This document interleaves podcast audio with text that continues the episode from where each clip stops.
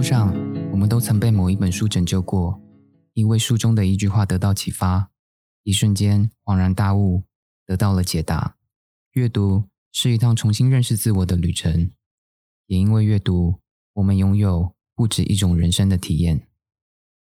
Hello，我是学豪，欢迎收听《是日说》。在上集节目中，邀请到作家 Peter Su 谈过去他所出版的作品，也聊了很多他内心的秘密。在下集节目中，Peter 将分享他今年出版的全新三部曲。他在今年一月推出《我也曾想过杀了过去的自己》，九月推出影像书《爱的物理学》，十二月再推出新作《你的不快乐是花了太多时间在乎不在乎你的人和事》。这三部曲对他来说都是很大的突破，也是他出版以来最私人、最赤裸的作品。接下来，Peter 将告诉我们更多不为人知的故事。让我们欢迎 Peter 苏。Peter 你好，嗨，学好。首先，先恭喜 Peter 今年一月出版的作品《我也曾想过杀了过去的自己》登上今年成品二零二二年十大畅销榜。得知登上年度十大畅销排行榜时，心情如何？有没有什么话想跟读者说呢？嗯，其实我就真的还是很感谢啦，因为。呃，我那时候那个畅销榜出来的时候，总编那时候就突然就当面问我说：“哎，畅销榜出来？”因为我真真的很忙，所以我就一直没有关注这件事。这样，我说我入榜吧，就后来得知真的有入榜，这样我很开心。我真的很谢谢，就是就我的粉丝读者们还是这样依依然的很支持我，因为我觉得在我也曾想过这一本的整整个创作的风格嘛，然后包含我写作的那个方式，我觉得对。我的读者来说，应该有很大的、很大的改变，所以我当时也是觉得，会不会大家会突然觉得，哎，我有一部分可能太暗黑，或是太、太、太赤裸了。我觉得有些人可能包含这个书名，就是这个书名，其实有很多粉丝一开始都一直传讯跟我说，会不会有点太激烈，或是他们不太敢翻这一本书，因为毕竟有杀、有死这个字，这样他还是比较有一点、有一点。我觉得如果你可能，也许。很需要被疗愈，你有时候内在比较脆弱的时候，我觉得像我也会比较抗拒这一类型的字句这样子，对，所以我还是很感谢读者们给我这个很大的支持。而且我刚刚才知道已经要再版了，对不对？哦，对，好开心哦！我真的没有想到，我我那天跟总编说，竟然还要再版，恭喜恭喜恭喜！这本书确实是一个很大的突破。我记得当初在逛书店时看到这本书的震撼。纯白的书封上面压着一张浅灰色的名片，熟悉的作者名 Peter Su 竟是如此寂静，搁浅于一片雪地。当我捧起这本书时，好像是在认识一位新朋友。接下作者递给我的一张新名片，果然这本书的核心就是带领读者重新认识你。能否聊聊当初这本书的封面设计以及创作构思？呃，因为其实我觉得，呃，如果真的认识我很久的读者都知道，过去我每一本书都是自己设计的，不管是封面也好，内页的编排也好，然后摄影啊等等的。那在出版，我也曾想过说，毕竟我觉得它是一个很大的新的创作的方式，然后文体很不太一样，所以那时候我们就跟我们在出版社内部讨论了很久，就觉得我想要做一点很大的突破。那因为过去我一直没办法放手给别人做我的书籍的设计。可能我们就因缘机会认识的一个我们都很喜欢的一个设计师，然后他我就跟他讲了一下我这一本书的一些关键，然后我也跟他说我自己平常喜欢的哪一类型的书这样子。后来反正他就消化了一下，他也看过的书之后，他就觉得他看完这本书，他有一个很大的想法，就是他觉得我好像在重新介绍自我介绍这样，所以他想要做一个跟名片有关的。概念的书这样子，那因为我就跟他说，我自己平常我很希望这一本书的书籍设计，它很像是在那种我自己在旅行中，我很喜欢去一些独立选书店，然后我希望我想象是它会放在那种选书店上面，然后没有太多的偏见，它就是一本很纯洁、很很甚至看不出这是谁，然后出了什么样子的书，然后你可以带着没有任何偏见的方式去阅读这一本书，所以才有了这个全白的版本这样子。所以，我可以帮你梳理一下那个创作的脉络。嗯，从梦想之后开始，接下来有个很大的突破，就是陪伴嘛。对，然后陪伴之后，接下来再大的突破，就是我也曾想过这个新书。对，我听你曾经说过，你要创作的时候，你都会问出版社一件事情，可不可以让你做好玩的事情？因为你想要一直在突破，一直想要突破这样。嗯嗯，对。所以我每一次，我觉得除了应该说，我过去因为其实有跟不同的出版社合作过啦。那我之所以会呃跟不同的出版社合作，我觉得中间可能都会有一些很大原因，是对方可能会提一些我觉得很有趣的，可以让我有更多空间去发挥，来创作这一本书的这个舞台。所以对我来讲，就是我我刚前面其实我上一集有讲到，就是我在创作的时候，我后来都希望可以带给读者更多不一样的。我觉得不管是文字的体验也好，我觉得甚至在视觉，甚至在就是你透过新的阅读方式，我觉得我自己是希望可以可以成为这样子的作家，因为我觉得阅读不会是只有一种面向，它也不会是只有就是你过去所认知的那样子的方式的阅读，它才做是一本书。那我想要创作属于我自己的方式，这样子。对，那所以在我也曾想过，我其实今年真的做了一个很大很大的。对我自己个人呐，就是我觉得在我自己个人的这个整个创作的呃过程中，我做了一个很大的改变，这样子。确实，这本书是非常赤裸的书，你决定摊开自己的一切，去让读者看见更真实的自己。在书中，你透露自己大耳失聪，更公开自己的性倾向。这本书出版后，有获得什么令你印象深刻的事或是评论吗？好像还好诶，就是我应该说，我觉得我反而会觉得。我本来以为大家好像就是，嗯，在我讲这些事情之前，大家可能就是只是一个我跟他们之间是作者跟读者的关系，他们可能就只是呃等到我出版新书了，那他就接受这本出版的新书这样子。可是我后来出版这本书，我收到了很多私讯，是我才意识到大家其实平常真的很关注我的平常的生活的动态。然后给了我很多，就是真的很温暖的言论，这样就是不是言论，就很温暖的一些讯息啦。就是大家可能就会觉得，呃，可能他们也有类似的经验，然后他们觉得，呃，希望我可以，只要我过得开心，就觉得希望我一直维持我现在在社群上，或是我分享给大家这些事情，这样就好了，不用把过去那些错误，或是那一些不是自己的错误给揽在自己身上，这样子，我觉得我反而。我感受是比较温暖的，我收到很多都是很很多鼓励的讯息，这样子。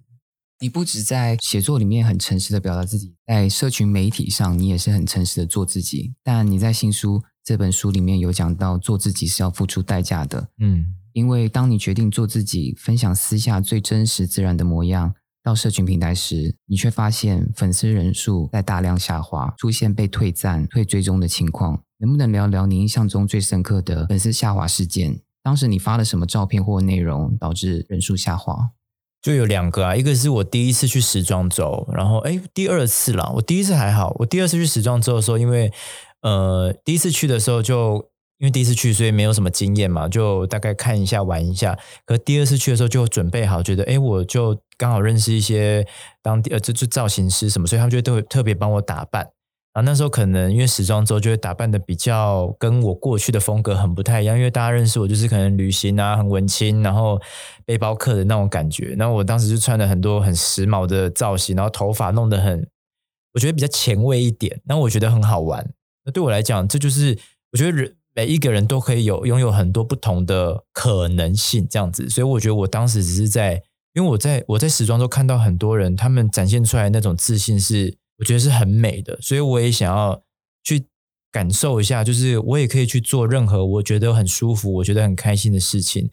就我本来以为我这样跟大家分享，大家或许也能可以感受到我在那个地方看到大家那个样子。就后来我记得我那时候发了很多时装周，因为会被洗版。然后就会开始陆续看到一些留言，就是说，就 take 他朋友说，哎，你看他怎么变这样？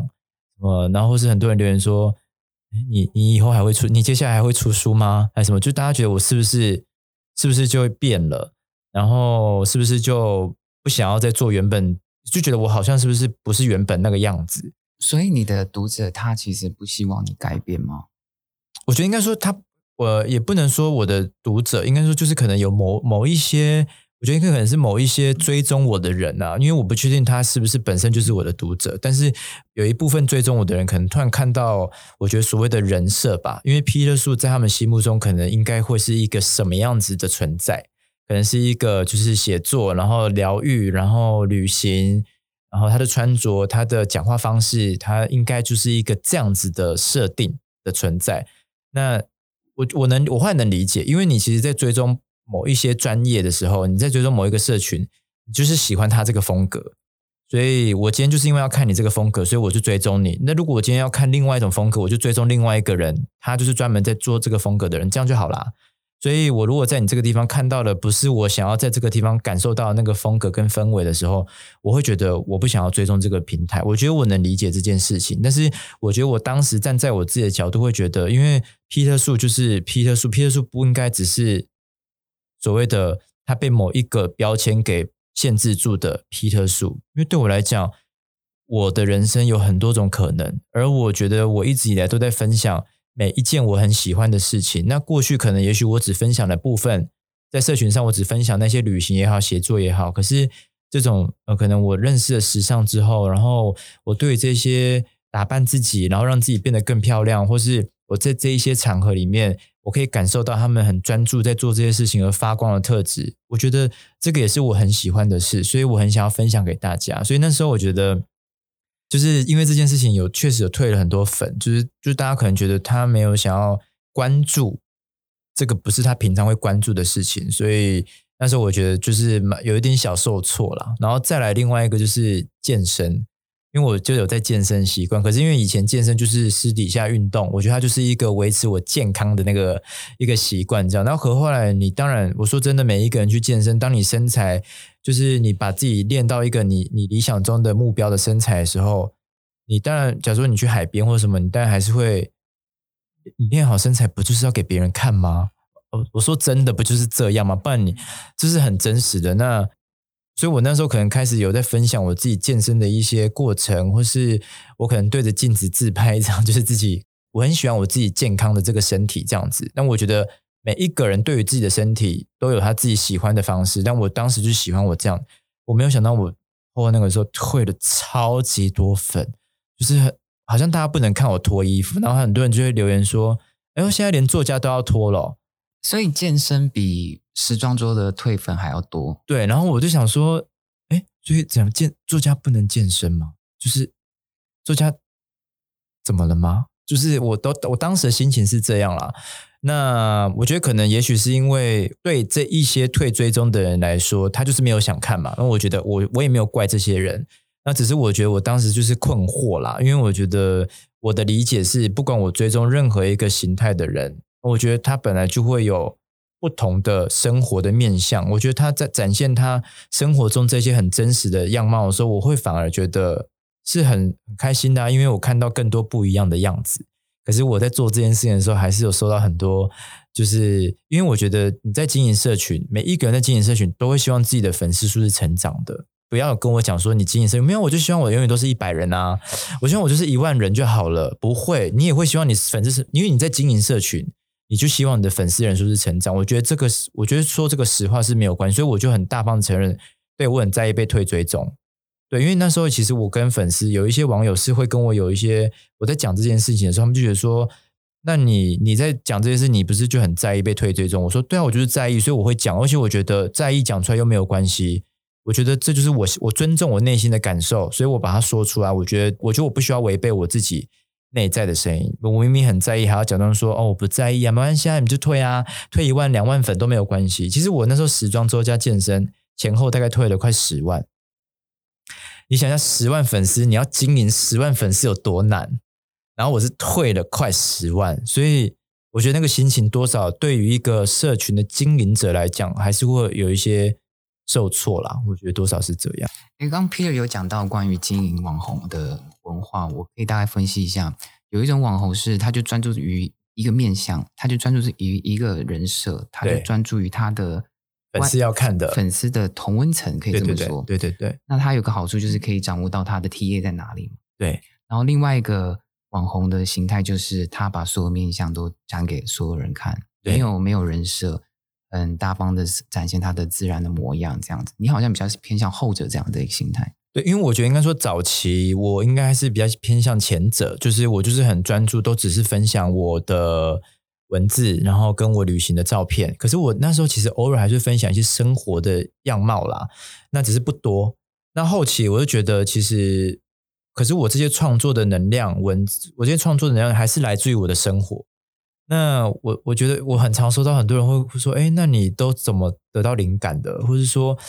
怎么样怎么样？你的心状态是怎么？你你不会觉得很？有时候我遇到很多事情，不会感到很挫折吗？或是我会不会想要放弃？那我就觉得，那我就展现多一点我真实的生活给你看。我觉得其实我也跟你一样，然后我也透过这些生活中得到了很多启发，创作了我属于我自己的文字。所以我觉得这东西其实并不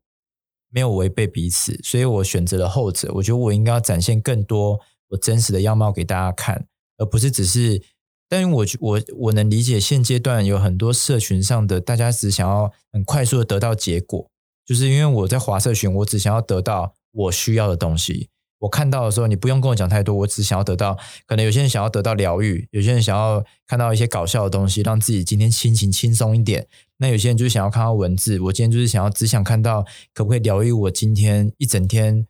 可能很很很糟糕的心情这样子。那可能我在这个过程中分享了很多对他来说很没有必要的事情，他就会觉得我不想要再增加额外的负担。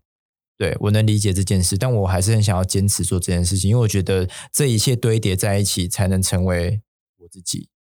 对，因为你有在这本书讲到，说我活成了 Peter 苏也死在这个人设。与其如此，你把它拆开。但呃，刚刚讲到人数下滑，但你有因此粉丝增加，对不对？也有啦，对，当然就是我觉得其实那个退粉，只是因为退粉的速度大于增粉的速度，所以你你的你看起来。会觉得一直在退粉，但其实还是有一还是有人因为你现在这些分享而进而认识你，然后喜欢你，追踪你的生活这样子。所以我觉得只是那个时候的我可能退的太快，所以我的眼光都放在退粉这件事情上面。加上我会觉得过去这些读者，就是应该说这些人跟认识我这么久，我觉得我就觉得说，可是就是只是分享自己的生活，好像大家是不是应该？因为我常常会跟大家分享说，我觉得每一个人都有就是要去活成自己喜欢的样子嘛。那我觉得大家也很认同这件事情。那我现在也活成自己喜欢的样子，可是你就会看到很多人并没有喜欢。但我觉得没有关系，就我后来就告诉自己说，因为我也不需要透过别人认不认同你喜欢的样子而决定这个东西我要不要我要不要做还是不要做，所以我就继续做。然后那时候我就觉得，反正反正就这样吧，就没有想到粉丝数就降太快。所以我当时心里就有一点小小的受挫，对，但是后来增加的人数，粉丝来看到真实的你，对你来说会更满意吧？因为他是真正喜欢你的做的面相，对不对？嗯嗯，我觉得这件事情是我创作完这本书的时候，也有就是回回头去看这件事情，我觉得就像你这样讲，没错。既然要选择诚实，你在推出我也曾想过杀了过去的自己后，在今年九月，你又延伸出来第二本创作。爱的物理学，这是你首次出版影像书，更是第一次和旅伴莫合著。谈谈当初为什么决定要出影像书，在出版时是不是也有遇到一些挑战？对，就是我今年 出《爱的物理学》这本，其实最主要是因为二零二二年啊，我出版我也曾想过的时候，我其实在探讨是关于做自己这件事，因为其实我里面的核心就是做自己是也是会付需要付出代价的。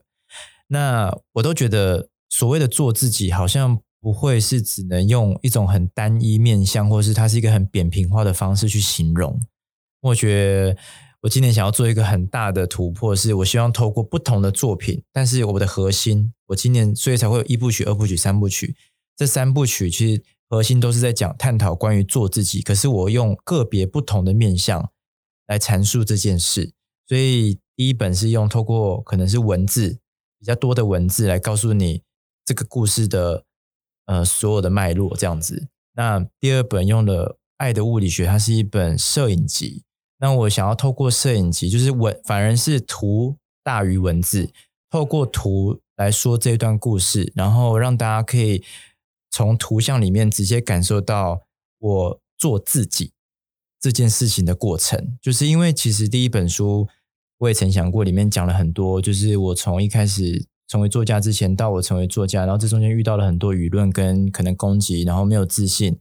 然后到我最后决定要活成我自己最喜欢的样子。然后从这个之后，我觉得他就是接着我的这一段爱的物理学的旅程，然后让你直接用影像看到我怎么活出我自己最喜欢的样子。这样，这本影像书你也没有很避讳的去谈论你跟旅伴之间的关系，但你没有选择用那种很很爱情式的方式谈这段关系，这样子。所以你通常都是用摄影的角度，甚至是一个很日常的一个景象去诠释你们的幸福轮廓。对，我觉得，我觉得应该说，我跟莫我们之间，就是因为其实我在社群上也没有什么避讳，我们两个人交往或什么，我觉得就是我都还是会很大方跟大家分享。那那大家就是粉丝都认识我们两个嘛，那粉丝也很期待，因为之前粉丝都会很期待说我没有我有没有机会跟大家分享我跟他之间的故事。然后其实我们聊过这件事情，我觉得我们俩的个性好像不是一个会，呃，我觉得应该说我。我至今其实一直没有写过什么爱情故事。其实我就是有写一些爱情的散文，可能我自己的、我身边朋友的，但我没有特别写过一个爱情故事。是我觉得可能我还没有找到一个好，应该说，我觉得对于我来说，就是如果我今天要分享我自己的爱情故事，我希望我可以透过更我。更我们的方式来创作，就是可能大家的理解比较直观，就是我就直接把这整个故事写下来，它是透过文字创作，然后整个心路呃整个历程，我们怎么认识的，然后这中间发生什么事情，然后等等等等等等。可是我觉得我们之间的故事好像不需要透过这样的方式去交代，所以我们聊了很多，因为我们就是都会一起旅行，然后我们去了很多很印象深刻，然后我们彼此都很有感受的地方，然后我觉得我们平常就是这样在路上。一路一起走，拍来拍去，拍个照，然后一起生活，我就觉得这就是我们的爱情啊！那就把我们彼此所拍下的照片，成为一段我们的故事，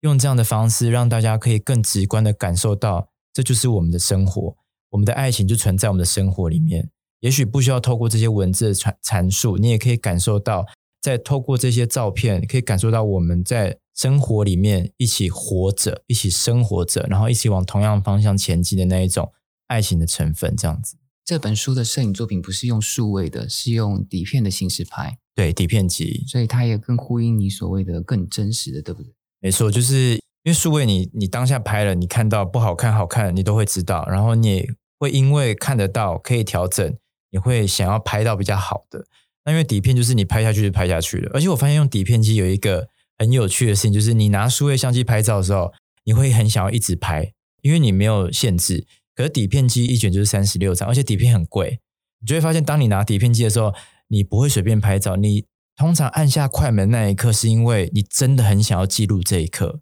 可是你拿数位相机的时候，你可能可以随便拍。我觉得那个你决定记录你生命中的这一个光景的那个感受是不太一样的，那个分量是不太一样，所以。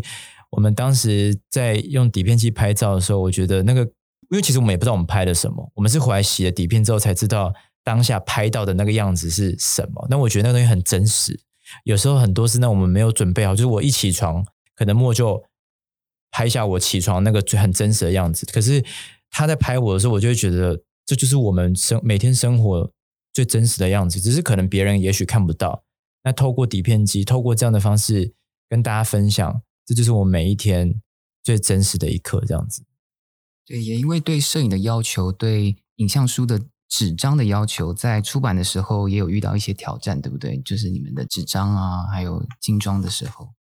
对，因为就是成本很贵，然后应该说，其实，在做这件事情的时候，我们来来回回就是要做不要做，要做不要做很多次了。然后最主要是因为其实我在国外，就是我们很喜欢看一些摄影书，那我就。摸那些纸跟那些封面，我都觉得很漂亮，所以我希望可以做一本一样的，就是类似的这样的摄影书。当我们在台湾找这些料的时候，发现没有这些材料，或这些材料很少。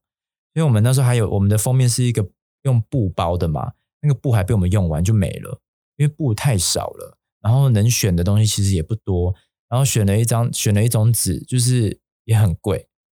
因为台湾的不管是气候也好，然后使用习惯也好，基本上大家好像不太，我觉得大家可能对于这种比较稍微有点价位的书，可能那个消费习惯有点不太一样啦。对，所以其实这中间真的遇到很多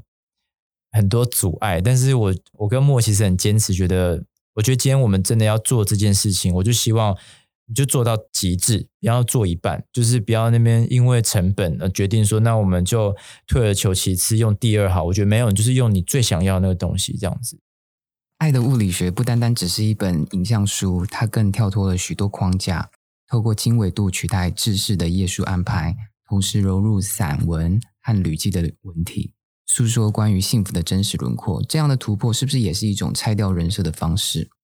我们今天讨论每一个人的爱情故事的时候，他没有一个自私的框架，他没有一个自私的逻辑存在着的。每一个人，每一对伴侣，他们都是独立的存在，然后他们都有独立很唯美的故事。那对我跟莫来讲，我觉得我们就是那种感性跟理性之间的拉扯那一种。然后我们很喜欢观察路上发生的事情。我们对于这个地球，然后对于大自然，对于这个宇宙，很多。存在的那一些很微小的事物，我们都会很喜欢花很多时间在这些事情上面。可能对很多人来讲，就觉得干嘛要浪费时间去做这个？可是对我们来讲，这就是我们生活的一部分，而且我们很喜欢，我们很享受。所以那时候用经纬度，然后用我觉得是，甚至从书名叫《爱的物理学》，我觉得我们想要讲这件事情，是因为爱它毕竟是一个很很抽象，然后它是一个比较感性的一个值吗？应该这样讲，就是一种感受。那我觉得物理学，我想要透，我们想要透过更科学的方式来结合我们两个人爱情的故事，这样子。所以把我们在大自然遇到的，然后透过经纬度在讲我们所发生的每一个过程，我觉得还蛮浪漫的。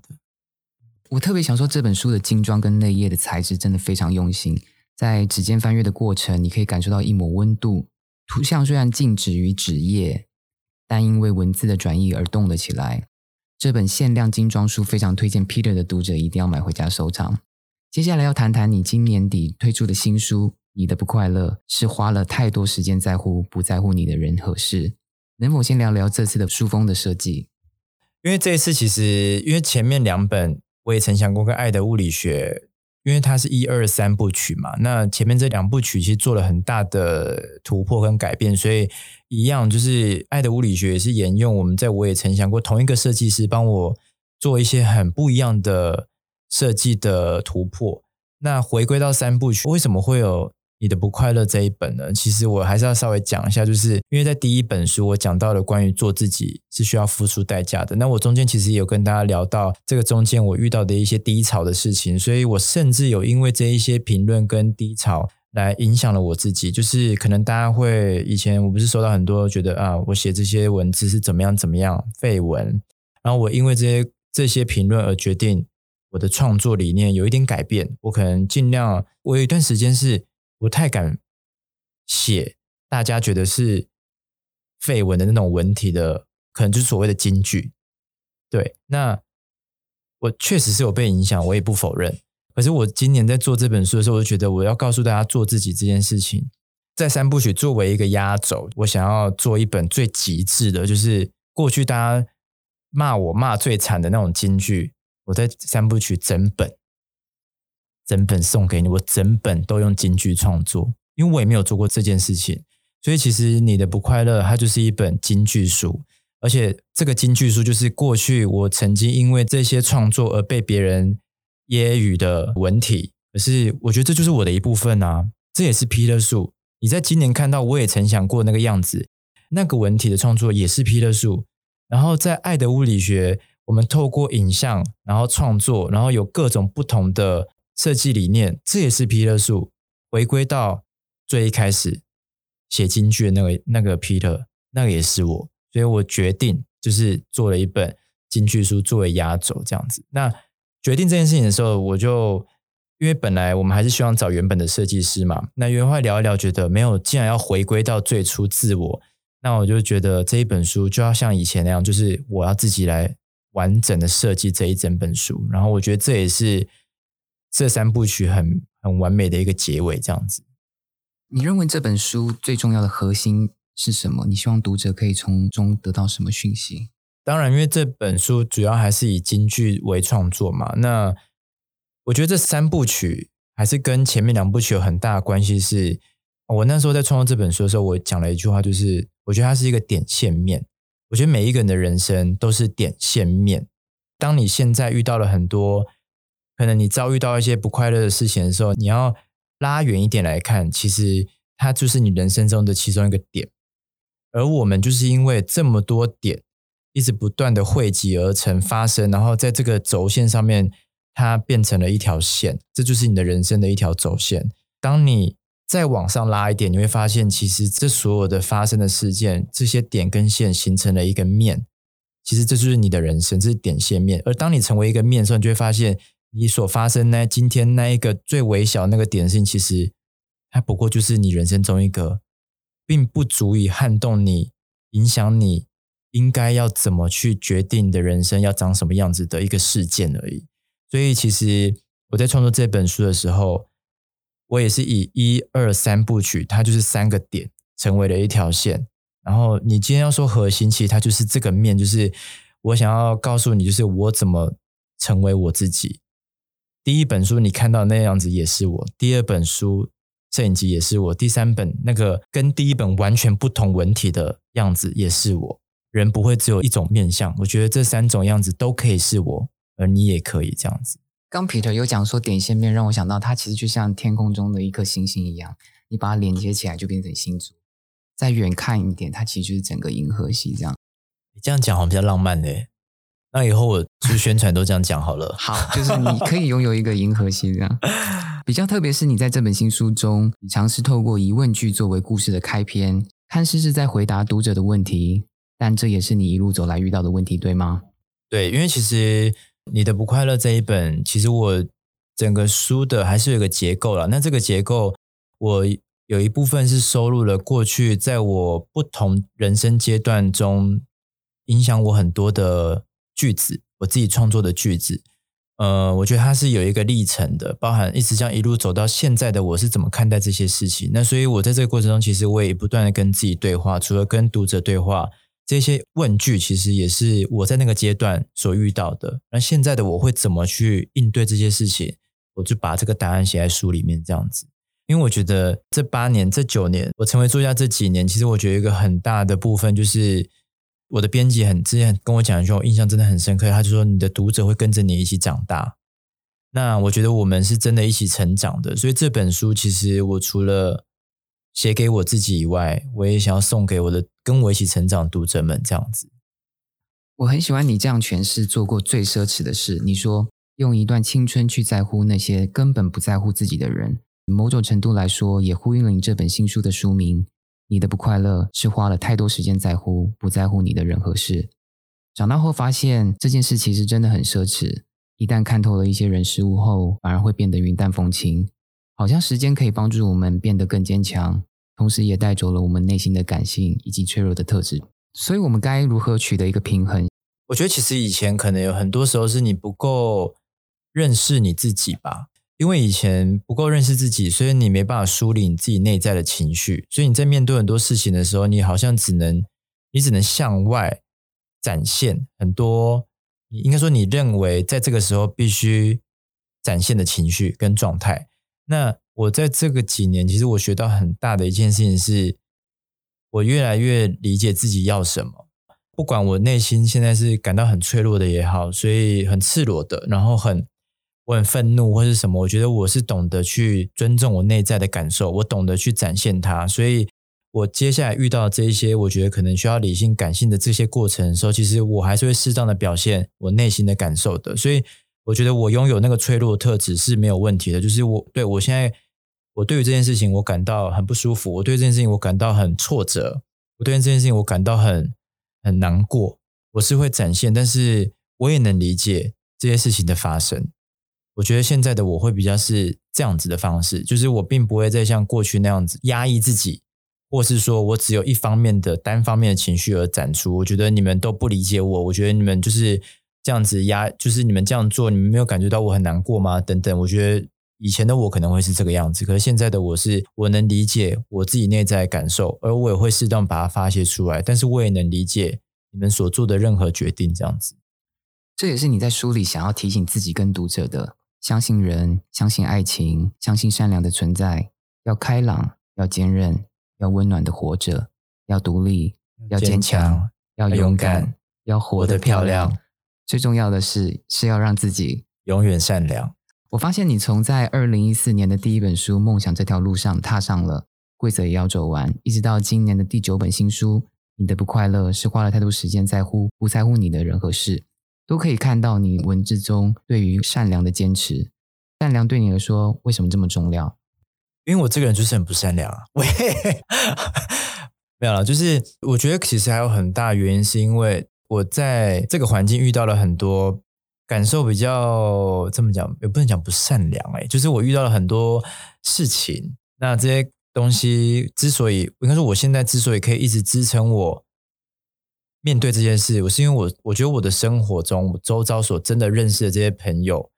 我的家人，我的爱人也好，他们都是很善良的存在，而因为这些善良的存在，让我可以。更有勇气的去面对这些我觉得很恼人、很讨人厌的事情，所以我觉得善良这件事对我来说是一个非常非常重要的特质，所以我也会一直提醒我自己，不管我在遇到很多让我很不想善良的时刻的时候，我会提醒我自己，不要因为这件事而成为了我最不喜欢的那个样子的人。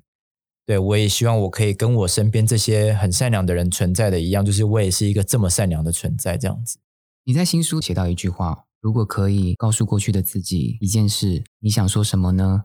我想说，内心的感受永远比外面那些话语重要。这是希望过去的自己可以再倾听内心心声多一点吗？我觉得这是总结我过去到现在，对，就是总结。因为以前的我可能会。我面对到这样的问题，就是很多人会问说：“哎，如果你可以对过去的自己说一些话，你会想说些什么？”以前我都会说：“谢谢，辛苦了，对，辛辛苦了，谢谢你很棒什么的，你已经做得很好了。”然后我那时候在写的时候，在写这本书的时候，我觉得我总结我的人生，不就不是人生，我总结我这一段历程，就我觉得，就是你要相信你内在所有的感受，那比外面任何一句话都来的重要。我觉得每一个人必须都要这么做，因为过去可能太容易被外界的评论给影响，然后你忽略自己内在的感受。因为你明明觉得你做这件事情就是很开心，你就是很想做这件事，可是因为你受到很多人打击，说你不能这样做，你做这件事很不好什么的，所以你因为这些人的说法而决定，那我好像不要这样做好了。过了十年后，你就觉得当初你应该按照自己的内心做，我就是这样。你在新书《你的不快乐》里写下，其实我也和你一样，花了很长一段时间才搞清楚自己是谁。你花了多久时间才是真正的爱自己、喜欢自己？应该说，我觉得我一直都是算是爱自己的。我觉得人是会一直改变的，然后在不同人生阶段，你会有一些不同的新的体悟，或是一些新的感受，因为认识不同的人，然后不管在工作上或是你生活上，你会遇到很多不一样的挑战。那你会因为这些挑战而开始意识到，原来你也有这个面相，或者说原来你也喜欢这件事情，原来你也想要挑战这些事情。那你会透过这一些东西而成长，然后这些成长会让你带来新的感受。这些感受你会觉得，哎，我想要再更诚实的去听听自己内心声音，也许我也想要做什么事情。所以我觉得我在每个阶段，我都会尽可能的让我在那个阶段会有一个自省的时候。我是一个很喜欢自省的人，我可以分享一个小。小秘密，我很少跟别人讲。就是我有一个很奇怪的习惯，就我每一天睡觉，因为我是一个很容易失眠的人。我觉得我因为是我应该是因为这样失眠。我每天睡觉的时候，我会从我今天起床开始回想，一直到回想到我睡觉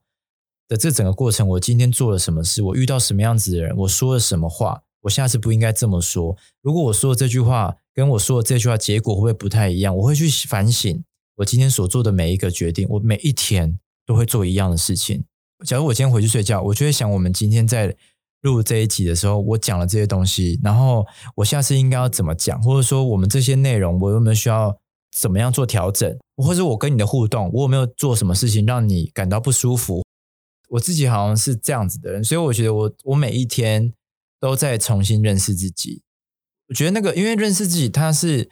我觉得每一个人在认识自己，他。不会是某一个突然重大事件，因为其实每一个微小的片刻，你跟每一个人相处的时候，你都会发现一些些微的不同。因为我们跟不同的人讲话，你会有不同的模式。你跟同事，你跟熟一点的朋友，没那么熟的朋友，很久没见的朋友，同学、朋友，然后主管、家人、喜欢的人、暧昧的人，你都会有不同的模式跟他们相处。这每一个相处的模式都属于你的某一种模式。你会发现，哦，原来你有这个面相。只是我们可能没有意识到，因为你就是很习惯，你就会变成这个人设跟这个人讲话。可是我是一个很喜欢去分析跟观察我自己，做出不同的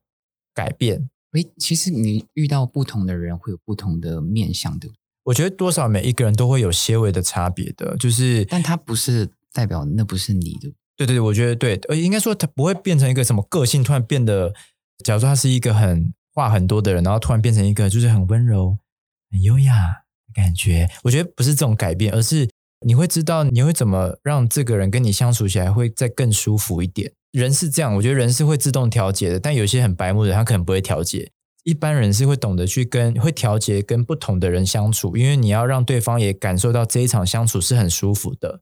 就像如果我跟你对话，可能你是一个比较喜欢慢慢来，或者说你希望是没有这么激烈的，那我觉得我是用这种方式跟你相处，你会觉得比较舒服。可是如果我一直逼你跟我一起做一些很刺激的事情，然后跟我一样就是要很。你知道，像我这种风格的，你可能会觉得你会有点适应不来。那对你来讲，你可能觉得不舒服。所以我觉得我就是那种，就是要怎么讲？玉玉，我要先澄清哦，今天这段录音我没有不舒服哦，不要不会，我知道 不舒服，没有不舒服哦，头痛不舒服，没有就是，假如我今天遇到一个比较也很疯的人，我觉得我就是可以，我也可以用他的方式跟他一起相处。但当然每个人不一样了。我觉得我自己是一个这样子在适应我自己的人。那我会透过每一天去回顾这些事，然后去更认识自己，然后透过这样的方式，我觉得我在每一个阶段，我觉得我自己都会有更诚实的面向，更了解自己。这样子，这题是我比较想要特别想问的。你出道从梦想到现在，你不快乐已经第九本了，你有没有觉得有时候创作是有时效性的？就是你回过去看你以前写的文字，可能与你现在的价值观可能已经不一样了。某程度上来讲，我觉得有，应该说可能那个阶段你认同，或是那个阶段你觉得是这样子的事情的感受。可是因为你这过程中，你你经历了很多不同的体验，所以你会有一些新的感受。现在的我可能不会这样子做，可是我不会否认这个存在。这样我会觉得，对当时的我还是会这么选择，当时的我还是会是用这样子的价值观或是逻辑去处理这些事情。我觉得它也不是时效性，我觉得它是阶段性。对我来说，对，所以它也不会，它不会因为我成长之后它就消失了，因为还是会有在这个阶段需要这样子的文字的人存在着。这样子，因为如果都一样的话，我反而觉得是一个很可怕的事情吧，代表你没有成长，对不对？真的好可怕哦！所以不是是这样的人吗？不是，不是，不是。所以意味着在这段过程中你是有成长的，不然的话不会回过去看，不会有些东西失效。而且这也不代表说你的立场改变了。可是，就是像譬如刚刚说一段一段的旅程这样。对，因为你可能有更好的处理方式。对，我觉得是这样。嗯，一年推出三本，可想而知过程非常辛苦。想问三部曲对你来说为何如此重要？非得这么努力，一年出三本，把这个三部曲交给大家。我其实今年会做这三部曲，呃，有很大的一个原因是，当然，因为我觉得其实一年出三本书。那个创作能量真的要非常的凝聚在一起，然后你要很专注才能完成这件事。那我一部曲，我也曾想过杀了过去的自己。其实最主要就是在讲关于我自己的，我成为作家这整个路程，然后包含我觉得做自己这件事情，它可能是需要付出代价的。可是所谓的做自己，我当时就觉得我真的可以只有透过我也曾想过这样子这一本书。简单的四万多字就带过讲完这件事吗？我觉得很难，因为里面其实讲到了很多，我这几年展现了很多我不同的面相。我只透过文字跟大家分享。那我想要透过更多，就是也属于我，也可以很完整的告诉你，我所谓的做自己那个概念是什么。所以才有了二部曲，衔接了一部曲的结尾。因为其实一部曲的结尾最主要就在讲我后来。认识了我自己，然后我想要活成我自己最爱的样子。可是就到这里结尾了。那如果我是读者，我会想，那活成自己最爱的样子会是什么样子呢？每一个人都有一个想象，可是我的想象，我知道我自己活成最爱的样子是什么。所以我想透过二部曲的摄影集，我透过照片，透过摄影，让你看看我在这整段旅途中，我去找寻活成自己最爱的样子那一段旅途中的我的那个自在的样子是怎么样。里面有很多种情绪，而那个情绪除了可以透过文字以外，我更希望你可以很直观的透过照片的方式，可以感受到我在这段旅途中我是怎么自在的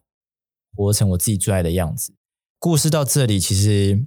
毕竟就是一直也认识我的？读者，还是透过我的？书、我的？文字而认识我的，所以其实我就觉得不行，我的事情、我的故事不能在二部曲就结束了。那因为我在一部曲其实里面，其实这这三部曲里面都是源自于一部曲里面所发生的每一个不同历史事件所展生出来的。那其实，在一部曲里面有讲到我的作家的这个整个心路历程里面，最重要的一段是。我在二零一七年那时候，因为遇到了就是很大量的网络的舆论攻击，那那时候可能很多人会对于我的创作文字会觉得是就很很多负面的评论嘛。最多的负面评论就是我在写那些所谓的金句，